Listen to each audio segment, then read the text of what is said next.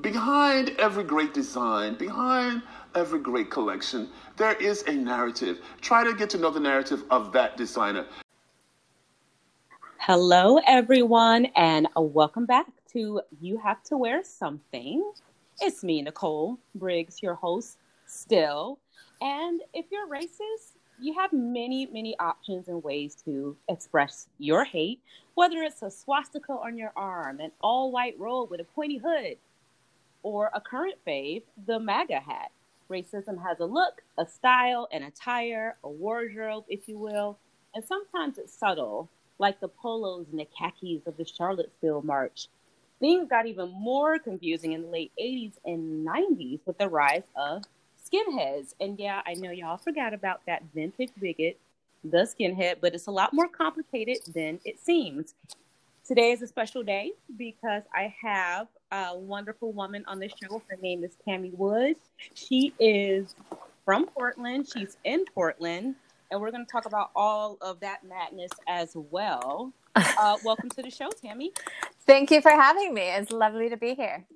Yay! Okay, so we're gonna keep it super 100. We're gonna talk all things, you know, Portland and fuck Trump and you know, fuck Trump indeed. Fuck yes. Trump indeed. Yes. Let's just start off on a high note. um, there's nothing more to say. Um, how are you doing? First off, with everything that's going on, being there in the center of it. It is. Um, it's pretty surreal. It's it's easy to forget at times. I don't want to say it's easy to forget it's happening. That's not that's not accurate. But you know, I live about seven minutes from downtown, um, right on the other side of the river, super close in, and you can walk around at night, and you it's peaceful until you know you hear the helicopters overhead. Um, but it's very surreal to then get on Twitter um, Instagram, see the live feeds of what's happening literally, you know, seven minute drive from my house um, with the protests and stuff. And it, it's scary. It's scary um, to be living in what's, you know, a police state and wondering if one of my friends is going to be the next person who's whisked off the street by someone in camouflage and shoved in a van. Um, I have a lot of friends who are protesting. You know, the protests are up to about 2,000 people a night. Um, mostly all mostly always peaceful. I don't know if you've seen the Wall of Moms. Um, I mean, one woman was pregnant. I think there was more than one pregnant woman. That was crazy. Yeah, yeah. I'm not sure that if I was a pregnant woman, I would be going out to protest right now. Um, you know, the first couple nights, all the moms got tear gassed. Um, but the oh, Wall of up. Moms, yeah, it's so oh, it's super fucked up. Um, but the numbers are growing exponentially every night. And uh, last night, the dads joined in and they brought their leaf blowers to blow away the tear gas. So Portland's pretty rad. Um, we are not, we're not giving up, and I'm, you know, I'm proud of it.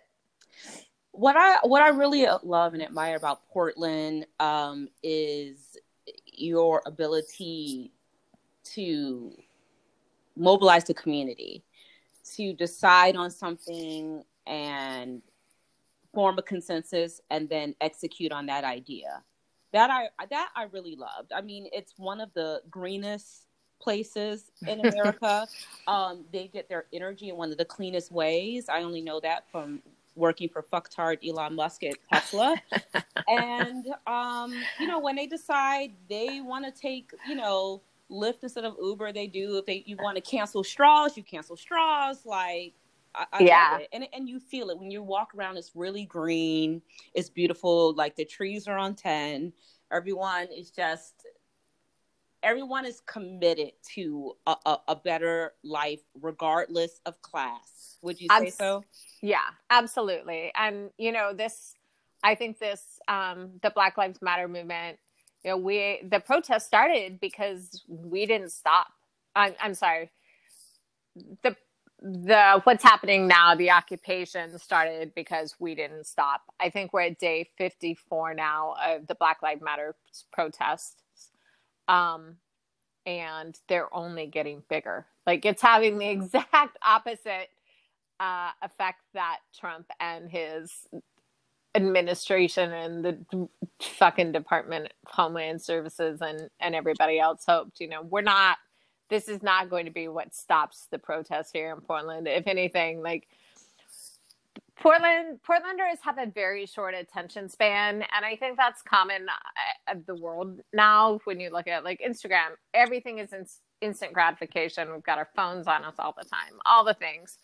Um, Portlanders usually get bored of things uh, within about two weeks' time, maybe less. We get irrationally annoyed with something and we jump all over it, and then two days later, we're irrationally annoyed by something else. Um, so it's been really, really wonderful and um, uh, heartwarming, which is a weird choice of words, but you know, I have COVID brain these days, so so I'm not really good with words. Um, but it's been really special to see this city not get bored of Black Lives Matter, not and, and only become more educated and only become more involved and um, more engaged in in doing the right thing and in changing lives and coming together as a community. Now, this is you have to wear something. So I always talk about the attire because there's always a lot behind that. When you said your friends possibly being whisked away in a guy in camouflage, when you see those federal troops, you know what time it is they've got the camouflage on, they got the gear on, they look like they're in fucking Halo or whatever. Uh-huh. And you know, to that's intimidating. They know that they're invoking fear. They know that they're not talking. They're no, they know that yeah. no communication and not asking for IDs and things like that are going to, you know, make you uncomfortable and make you submit. You know, I mean, they're armed to they're armed like it's Afghanistan. You know, and so I want to talk about that type of expression and I want to get into a little bit since you're a native and I'm glad you're a native because you you've been there and you've left and you've come back. Yeah. And you know, although it's day 54 of the Black Lives Matter movement and protests and demonstrations, Portland is very white. Oh yeah. And Portland has not always been this um liberal heaven. You know, it used to be a little bit more white supremacist. Is that correct? I don't want to speak about your hometown incorrectly. no, no. Um, yeah, you know, I would say that we've um, Portlanders would have always considered themselves liberal. Um, however, um, they would have used let's see how do i want to say this um has been been liberal but also portland has a terrible background uh, history of racism um and i think so when you say liberal yeah liberals shouldn't also be racist but you know let's face it they are um and I think that a lot of that stemmed from just unawareness. Um, you know, I never heard anything about or Portland being racist until 10 years ago, 20 years ago. 15. Oh 15. wow. And why do you yeah. why do you think that is, Tammy? It's just whitewashing. It's it's ugly. Um we are liberal. We want to think that we're better than a lot of people. Um what does better we... mean? Better is so like like you all you you all definitely know how to eat and drink. Like the food is phenomenal. Oh, the, yeah. the liquor is phenomenal. I mean the presentation, uh, everything that Portlandia makes fun of is true. Like the egg, the farm, where it came from, the sourcing, farm to table. Like absolutely, that's, that's y'all shit. Like I respect it. I I had nothing, and I'll be honest with you, I was treated very well. One of the best bosses I ever had, Bree McKeen. Shout out to Evelyn and Bobbie. Um, was um a great boss, a liberal boss. You were amazing. Like you could probably give a class on how to just be a natural ally, not make it feel so fucking forced.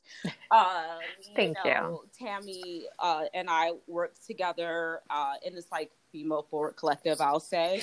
And um, you know, when you see first of all, when you see another woman, a nice little trick for me to kind of get my insecurities together was when you see another woman, that's a sister.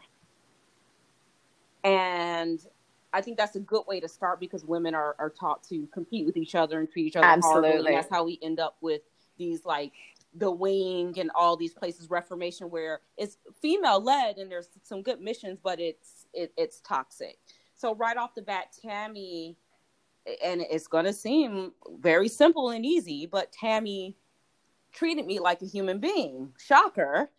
Um just normal get to know your shit which developed into a friendship. And um she doesn't have to live you know she doesn't have to put kente cloth on or live in an all black live in an all black neighborhood for for that to happen.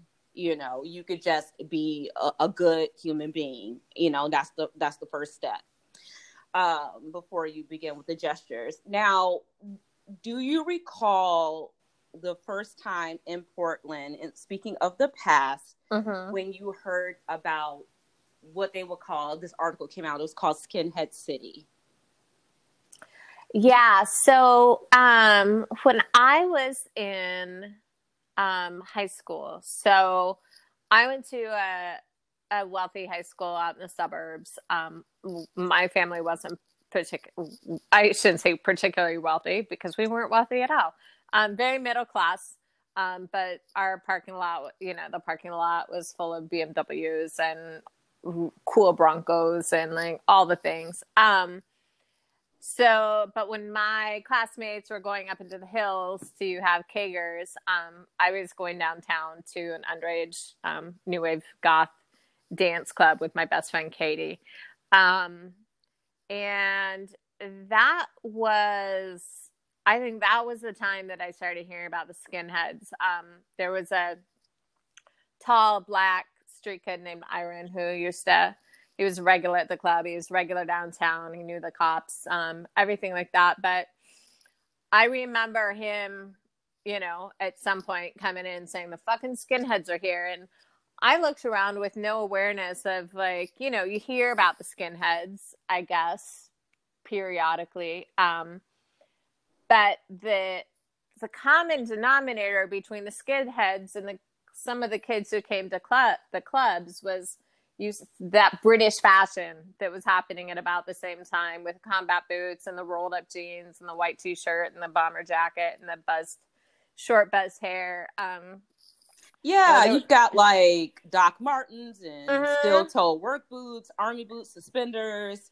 um, high rise jeans. Yeah. got, you know, all of that. Sometimes a lot of army surplus absolutely. or And- worker, you know, uh, factory wear, things like that. Yeah, so I think when I picture that look, I think of Jimmy Somerville um, from Bronski Beat, from the Communards, um, from Yaz, who had that look at the time. And, you know, I had a group of friends who I ran around with. We called them the Vespa Boys because they all drove Vespas and they were all really cute and kind of hot.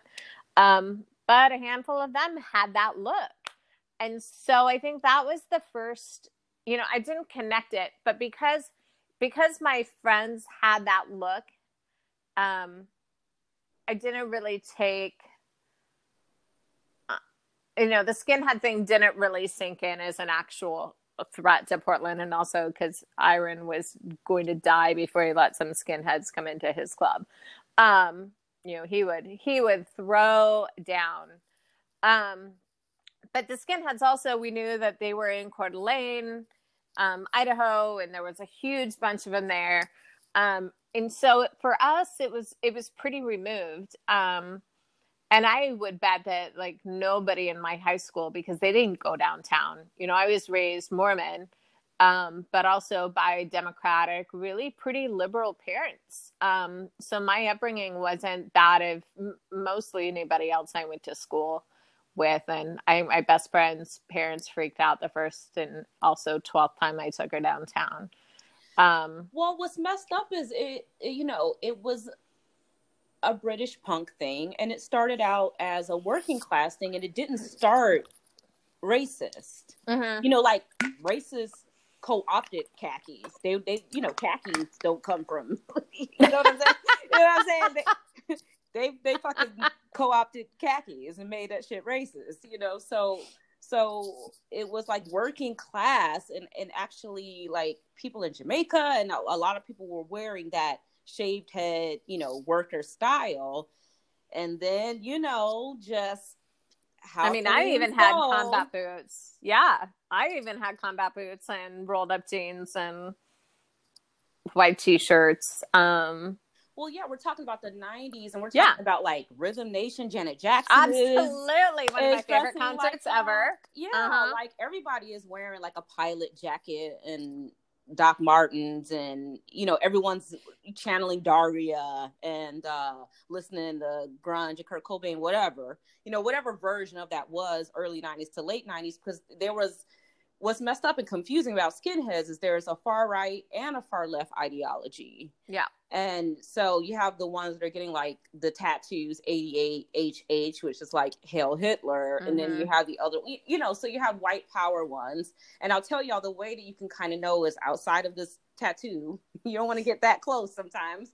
But a lot of times in their boots, you know, the far left will wear like white laces and the far right will wear red laces to signify that they've their race has bled for their country. Mm. It's a very nationalist thing. And for some Yeah. reason red is like a huge racist color with like Nazis and MAGA and you know, it just red just keeps coming up Republican, unfortunately. You know, sorry, but it is what it is, you know. So just something about the color red and its relation to blood and this whole pure blood thing, which is a fucking joke because no one is pure, you know.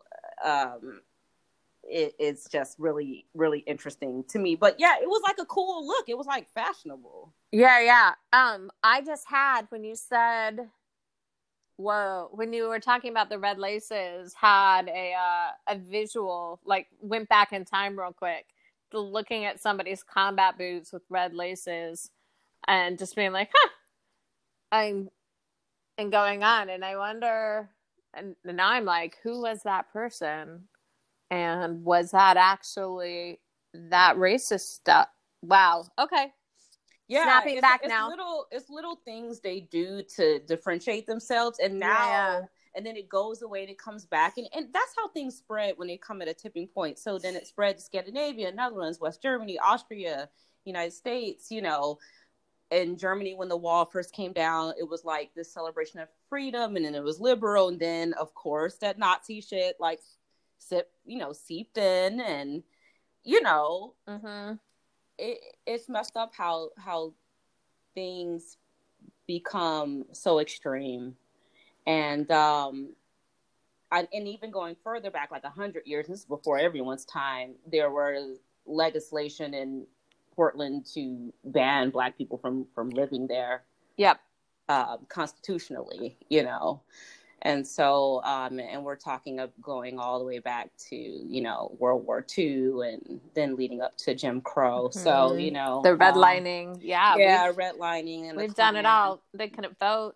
Black people couldn't vote. Yeah. It's, um, you know, going back to what I was saying, it was for as, as liberal as we like to think we are, um, you know, we've been extremely racist and it's, it's something that people are still learning all the time.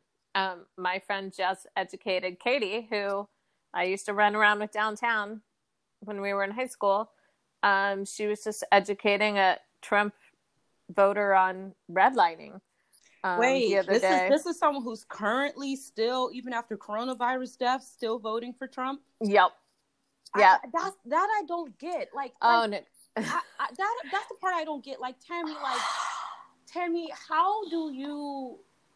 You always seem to like make sense to me. Even when we were in, would be in meetings together, you ask the proper questions. I'm like, that lady is logical.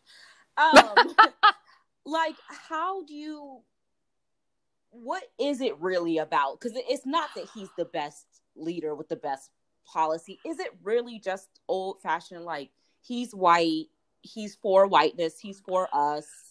What is it? Because I'm I'm not gonna be present at those conversations. You know, I think um I I have a hard time with the conversations as well. In fact, I came into uh, um, I've friend who has been a, a good, con- consistent friend for the last eight years, and um, this last six months has probably destroyed our friendship going forward. Um, just just seeing who he has, where he's aligned himself. He didn't vote for Trump um, in the last election, or at least he told me he didn't. Um, but I have really seen his rate this racist side of him, which I didn't know existed because and you know we see each other in real life probably once a year. He lives in another state. Um, he's lived i think in four or five different states since we met.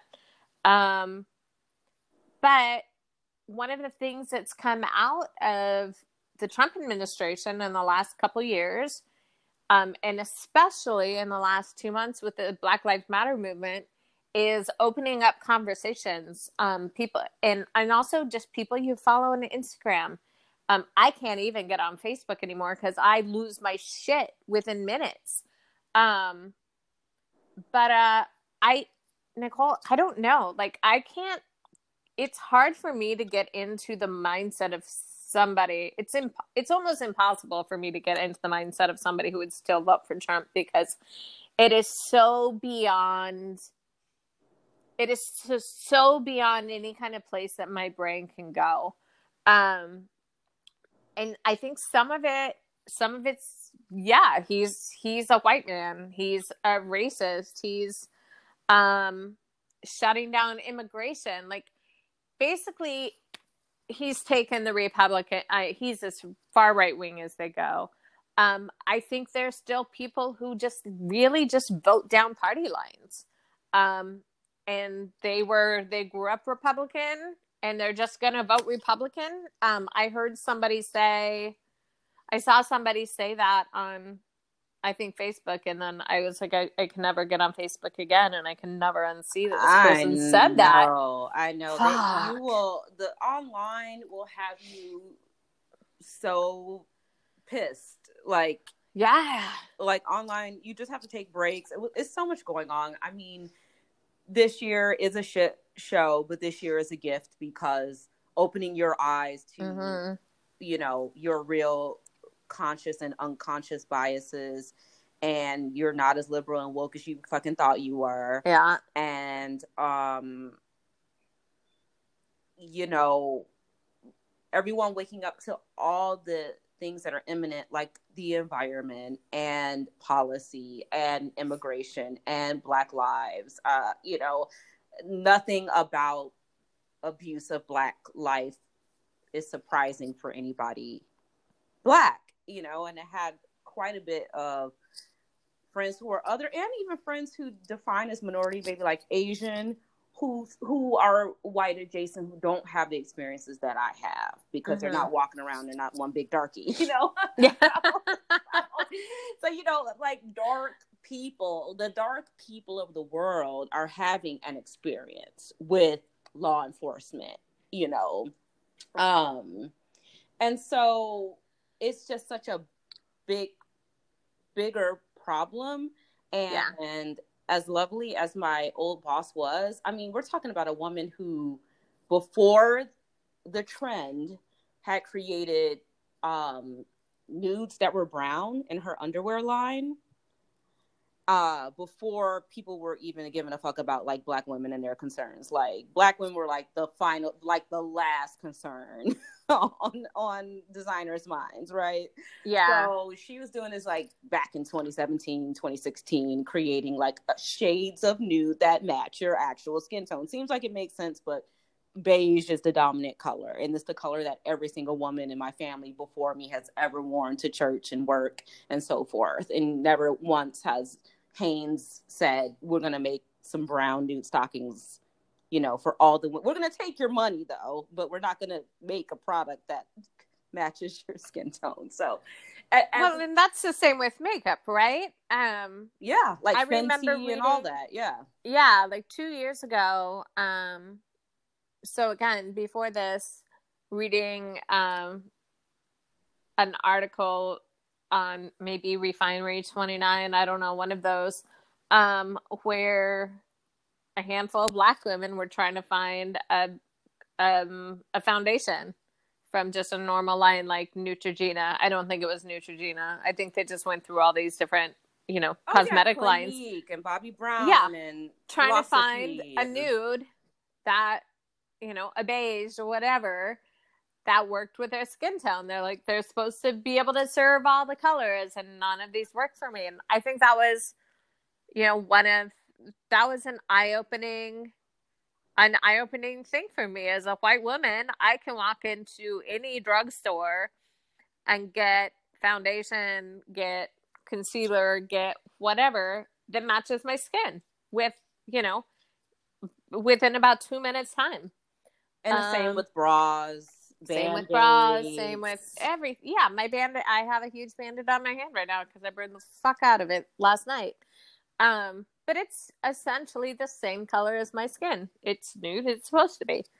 Um but uh yeah it's that was you know and that's those little it's the little things that are now becoming so much more common. Um that were happening before then that started opening my eyes. Um you know i feel like i've been i've been lucky to have friends who like you who have been open as been like this is my experience. And i'm like oh holy fuck. Wow. I would have never in a thousand years thought of that.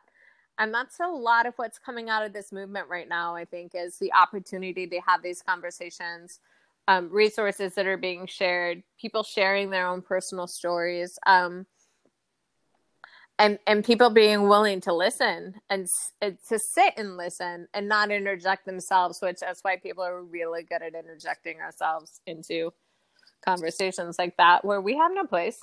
Um but uh uh, you know it's it's a lifetime of learning for us. And and i think one of the great things too that's coming out of out of what's the black lives matter here in portland um and you know over the last couple years um too is the acknowledgement of our history here and the acknowledgement of the racism that's occurred and and still occurs and what we have to do to change that.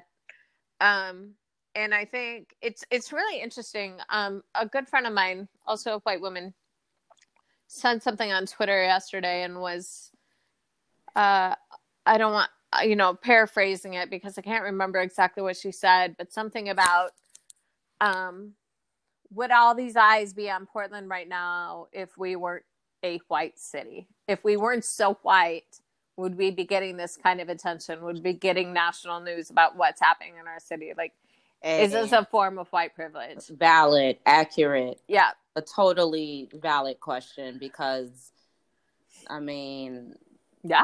the shit Yeah. happens in black communities all the time and i don't know i think i was having a conversation years ago with someone and they were i was like well you know the police plant dr- they were like well it, it was a it was the same kind of rebuttal of well black people aren't complying you know they're not mm-hmm. doing putting their hands up they're not doing what they're supposed to be doing when they run into the police or the police pull them over and i'm like you know that officers are corrupt and that they plant drugs on black men all the time. Like this is a normal practice in chicago.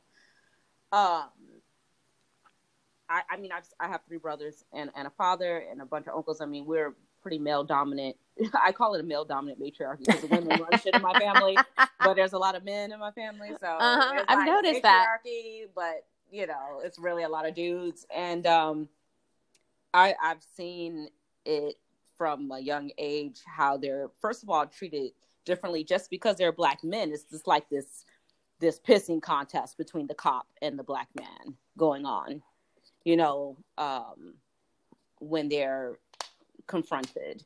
And so, yeah, you're right. It's like um, there's when they talk about reparations and things like that in America, and they use Germany, Nazi Germany, as a model on how to not even fix, but how to begin to um, support the black community, maybe just help the black community catch up to salaries and home ownership and land ownership and, and, and things like that um, because we don't have that head start, that 400 year head start. Mm-hmm.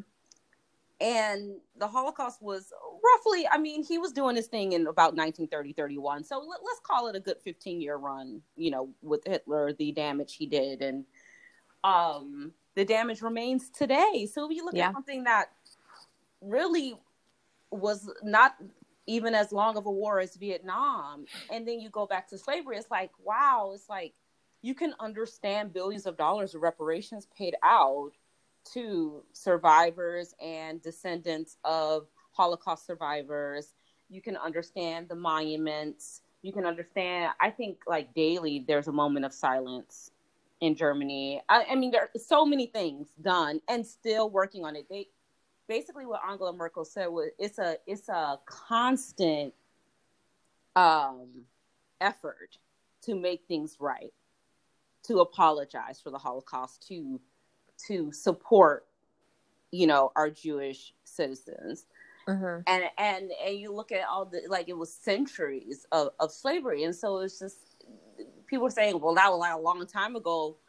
Not even taking responsibility for the work that needs to be done. I feel like every day we're alive, we keep sweeping the issue of how this country came to be under the rug. Yeah. And it's like, it's not going away. it's not going the fuck away. John Lewis, who just passed, he could tell you what it was like. like, he got beat bloody multiple times. He got arrested like 60 times or 100 times or whatever. So, I mean, I, I say all that to say that I'm glad your friend, even in that moment, in the in the coverage you're getting, the press you're getting, in a really messed up situation of showing an example of a Trump police state, it still has privilege attached to it. Mm-hmm. Is is mindful, is is really what that's that's true true wokeness. You know, knowing that even that is even more than a poor black community would get. And um, when I was thinking, I, I, I really gave it a thought of moving to Portland. It, it was just so beautiful and it's just so easy to be healthy and Nike's there, you know, like whatever, Columbia or whatever is there, you know, Adidas, like, yeah, yeah, all these like major like sneaker companies are there. I just, you know, outside of it, just seemed like a healthier version of Silicon Valley. You know, Silicon Valley has yeah. a vibe and is very white, white broski vibe, and uh it still felt like like even though none of this was going on, no coronavirus or or uh, Black Lives Matter, walking around the city, I just had like a feeling, and I was like, oh, I just don't feel comfortable, mm-hmm. and I had to kind of be honest what what I was feeling like. Your black ass should not move here. it's um, you know, it's I hear that um and i get it. I can't i can't argue. I can't say you're wrong. You shouldn't feel that way. Um because i've heard it from from multiple um black friends who have left um or who have said like yeah portland's great but it's too white. Um it's changing. Um i have you know my friend Stephen who I mentioned earlier um he's black and he's he blows me away with like he these gatherings he has and there'll be like 50 black men in a picture and i'm like where did you find out? Like where did they all come, they from? come from? Um and then you realize it's a wu-tang clan and you're like that was a concert. You you lying. You lying. You lying. Um but you know i remember having coffee with uh, a guy that I'd met through the tech community. He just reached out to me on Slack and he's like, You seem cool. I'd love to hear what you're up to, tell you what I'm doing. I'm like, Sure. Um, best dressed black man in Portland, I would say. Um, he showed up and I was like, Damn, look at you. Why can't white men dress as well as you? But um, maybe then I wouldn't be as single as I am. But uh, that's another show. How that's fucking whole... single we are. single in coronavirus. The uh, last damn. dance. You know, like I don't know. It's fucked up. I deleted all my apps. I'm like, Oh. damn well I don't even want to go to the courtyard, let alone a bar. But anyway, right? go on. Yeah, no. But he was telling me, um, with the influx of like creative people coming to work for Nike, coming to Adidas, he's like, we've got all these really, um, he's like, all these black people are, are moving to this city because of these jobs and because of these companies and because of the sneaker culture, and it's drawing him in, but there's nowhere for us. He's like, there's there's not a place. And this this was a couple years ago so i know that these these clubs are starting to form and and spaces specifically for black people. Every once in a while somebody be like you want to go that place? I'm like that is not for us. No. We're not going there. It's not for us. Like i had to fight off somebody who was like we're gonna go to a juneteenth party and it was like no we're not not for us Right. Like, you, have to get invited to the cookout. Absolutely. Tammy. Like, you go watch just stay home and watch Netflix movies about Black history. Go watch 13. Um but uh what was I saying? My tangents. Oh yeah. No, no, no, like spaces, he was like saying- black spaces, white spaces. Yeah, black spaces, white spaces, and he's like, we just don't have spaces. And he's like, my wife and I are talking about leaving. Um, you know, some friends of mine left a couple months ago. And so it's just like it's just like the culture in a company. Um where you can hire them, but if you can't retain them because it's not a space, um, for for whoever that is, be it a woman, be it a black person, um, if you're not creating, if you're not already a space for them, why are they going to stay? They're not. They're going to leave and they're going to go move to Atlanta or Chicago or or LA, um, somewhere where they can walk down the street and not feel what you felt here in Portland. Um, and there's no amount of living here that's going to erase that. It's going to be finding your people and finding your space. Um, and You- so You know We what have to- is? You know what that feeling is? It's like like you and I are mad cool and we can go and like have like our cool craft coffee and shit and like talk shit all day. like I think that you and I would just like eat and just talk shit Oh, all day, a whatever. hundred And percent. just laugh like all day. When But- COVID is over, we are doing that.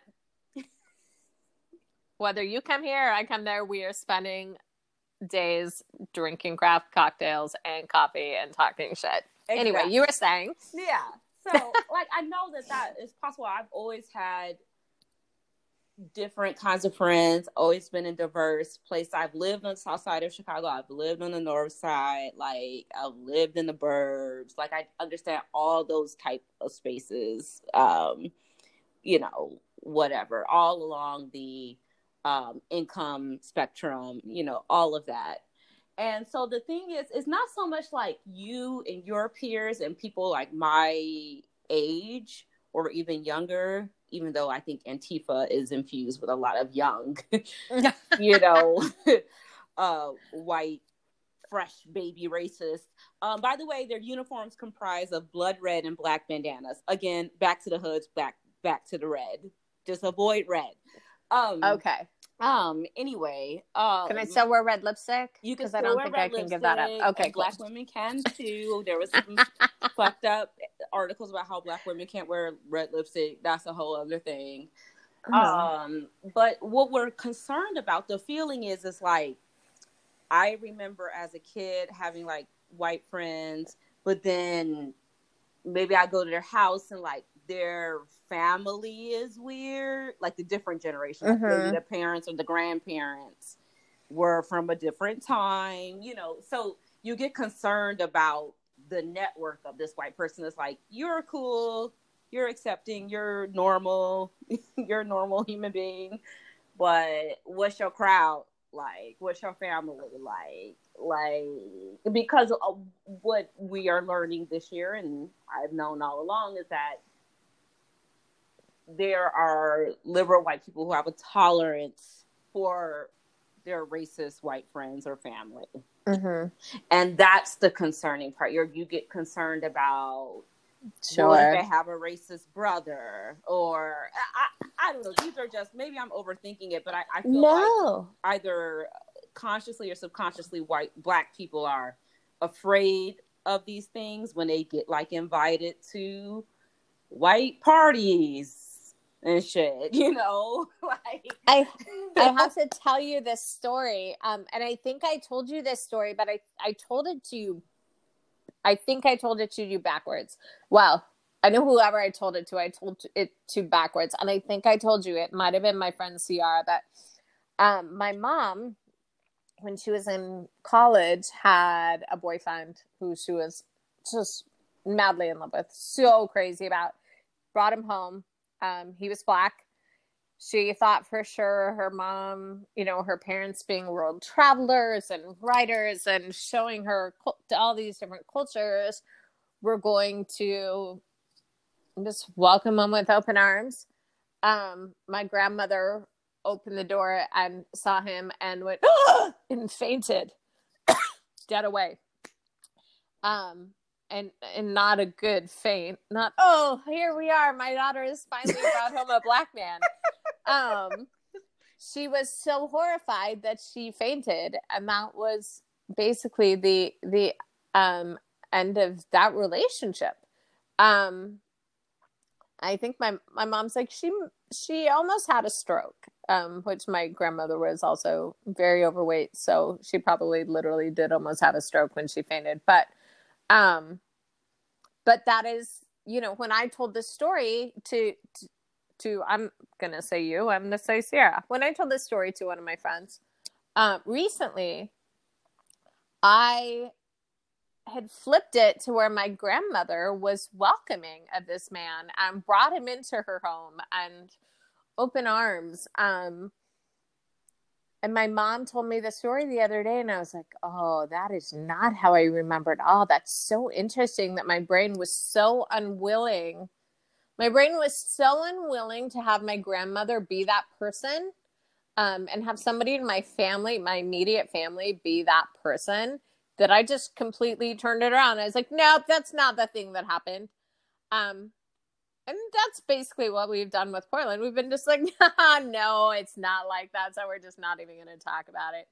Um, but yeah, my grandma was, my grandmother would never in a million years have said she was racist. Um, you know, she, she had Persian friends. She had all sorts of, all sorts of things. Um, but yeah, she fainted dead away because she was so horrified that my mother was in love with a black man.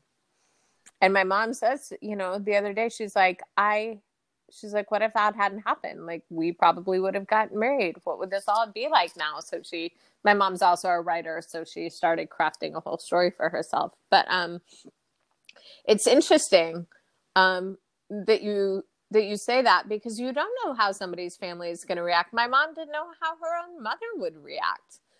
Um, so if if we don't even know how our families are going to react, like how can you trust that? I mean, there are some people who are extreme. I'm a little bit more more open because I'm just like that. I'm like, yeah, I got friends that are old and young and all kinds of background. I mean, I my whole 20s I partied with um, English Pakistani girl and a Korean girl, you know, in, in black clubs. Like, it, I mean, my my life is like bohemian, and we have yeah.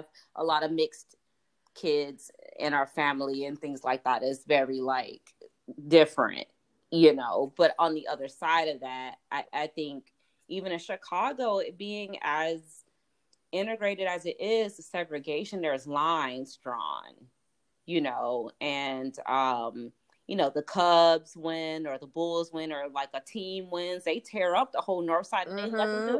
There are there are cops watching white boys go ham, like ape shit in Wrigleyville when the Cubs win and not doing a damn thing. And if there's more than three black men on the corner, they are automatically arrested under like stop and frisk or it was called mob action in Chicago. These are actual like laws that never applied to like white boys or like white neighborhoods or communities. So I was get, just reading about that recently. Yeah. Yeah. You just learn how to like kind of maneuver. So when people are like, yeah, we're having a barbecue, come over, you're like, okay. You start weighing all the shit in your mind. Like, what do I do if grandma's racist?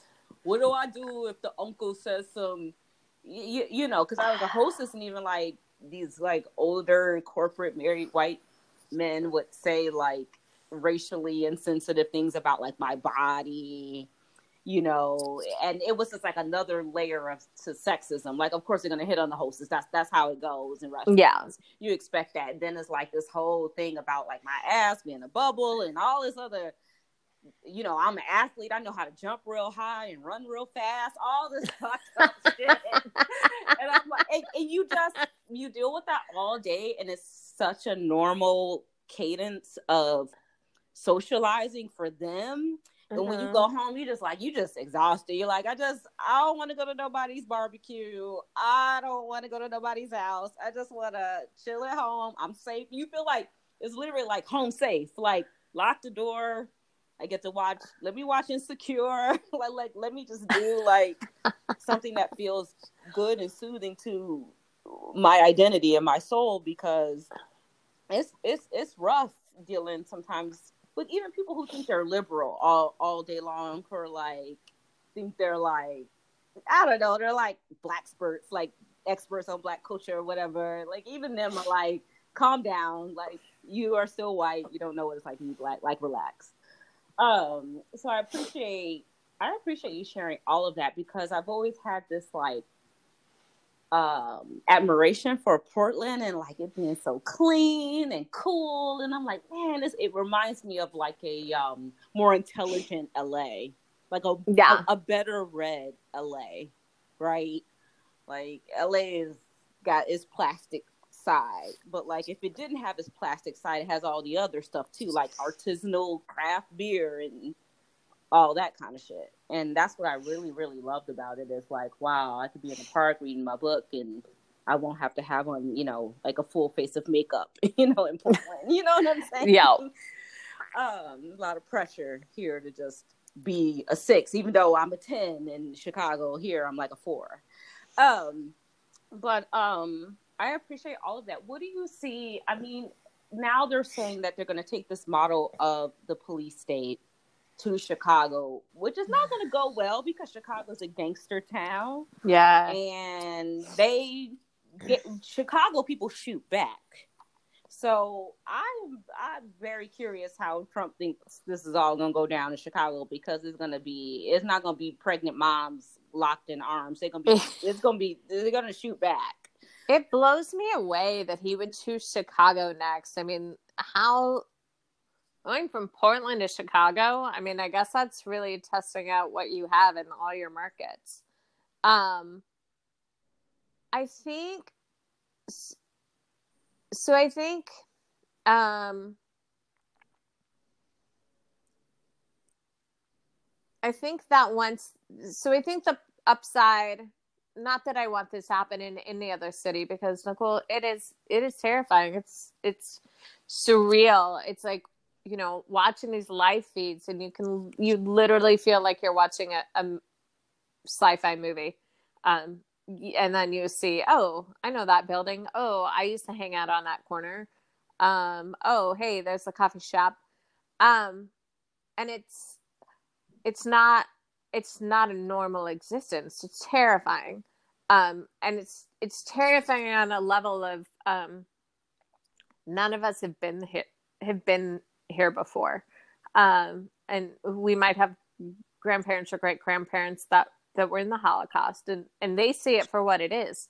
Um, but the rest of us, we have we have no coping skills for this kind of thing. Like we don't and this we don't know how this story ends because we've never been here before. Um, and we're suddenly like, oh, okay. But I think that him choosing Portland was a safety net is my guess and that like portland's not real. You know the people there are going to be pushovers it's a bunch of liberals. We'll get in we'll get out. We'll show our dominance. Um, people aren't going to really care because it's a bunch of liberals. Um, and obviously he's he he's been very wrong on that. But i do think that you know portland is a little portland is portlandia. Um Portland's a little bit removed from from real. If um and so I think when it happens in a city like Chicago, it's going to become a lot more real on a lot of fronts for a greater amount of people, a greater majority of people are going to be like, oh, holy shit, okay, this is a thing now. Like, it's not just in that liberal city over on the West Coast that has a TV show named after it. This is actually a thing that's going to start happening across the country. We have to do something. And people are warning, like, there's people all across the country ringing that ringing that warning bell of like you need to pay attention to what's happening in Portland right now because this is coming for you. Like they're the yeah, victims right now. You're the next victim. Being under, they were saying just being underreported. That some mm-hmm. of some of the things oh, that are happening. I had absolutely, absolutely. Um, uh, and in a way that I had a really long instant Instagram message exchange with a with a er, late 20s early something you know mom of three um, who lives in houston and she's um, she is my i call her my niece but she's um she's my best friend's niece so i grew up with her and she was asking me all these questions and she's like well it seems like antifa is a real problem so I educated her on like what Antifa actually is, and you know, and then I said some about Proud Boys, and she was like, "Who are the Proud Boys?" So educated her a little bit on the Proud Boys, and then she went to Wikipedia to do all her research. Um, but I sent her. She's like, "I don't agree with protests. Um, I understand that they should happen, but they shouldn't be looting and rioting in our cities and breaking windows and doing all these things." And I was like, and so I sent her a video, an Instagram video of the moms, the wall of moms, um, from the second I second second night when there were probably 500 moms, and they were in a park singing um, "Hands Up, Please Don't Shoot Me" to the tune of a lullaby. And it literally was just this very calming, like "Hands up, please don't shoot me," and this sea of sea of women in yellow t-shirts. The moms are coming out, like they're coming out, they're yellow. They're like, "We're moms, we're here."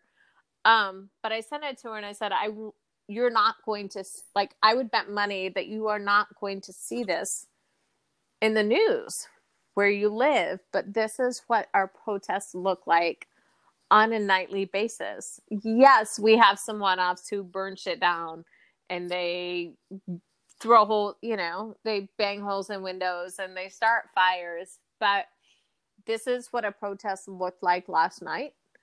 And they got tear gassed. Like the moms literally were standing there, hands up, chanting, like, this is like feds well, well, see, get out. I mean. And they got tear gassed. Well, that's what I mean. How nationalist can you be? Or even, let's say, even if you are white power, these are white people getting hurt. So if you're like, if you're, you know, your justification is like, oh, it's white power. It's like, well, he's hurting white people too. It's just the whole thing. It's it's maddening. It's maddening looking at people. Um, you know, I'm I'm keep referring to Twitter and Instagram. Um, is I there's a lot of really good information on Twitter about what's happening here in Portland and people talking about it across the country better than anything that's out in the news stations um, being broadcast. But um ah fuck, what was I saying? No, that's why we're here. Not about the underreporting and about what it's yeah, yeah, yeah, like there. What because, it's actually like. Yeah.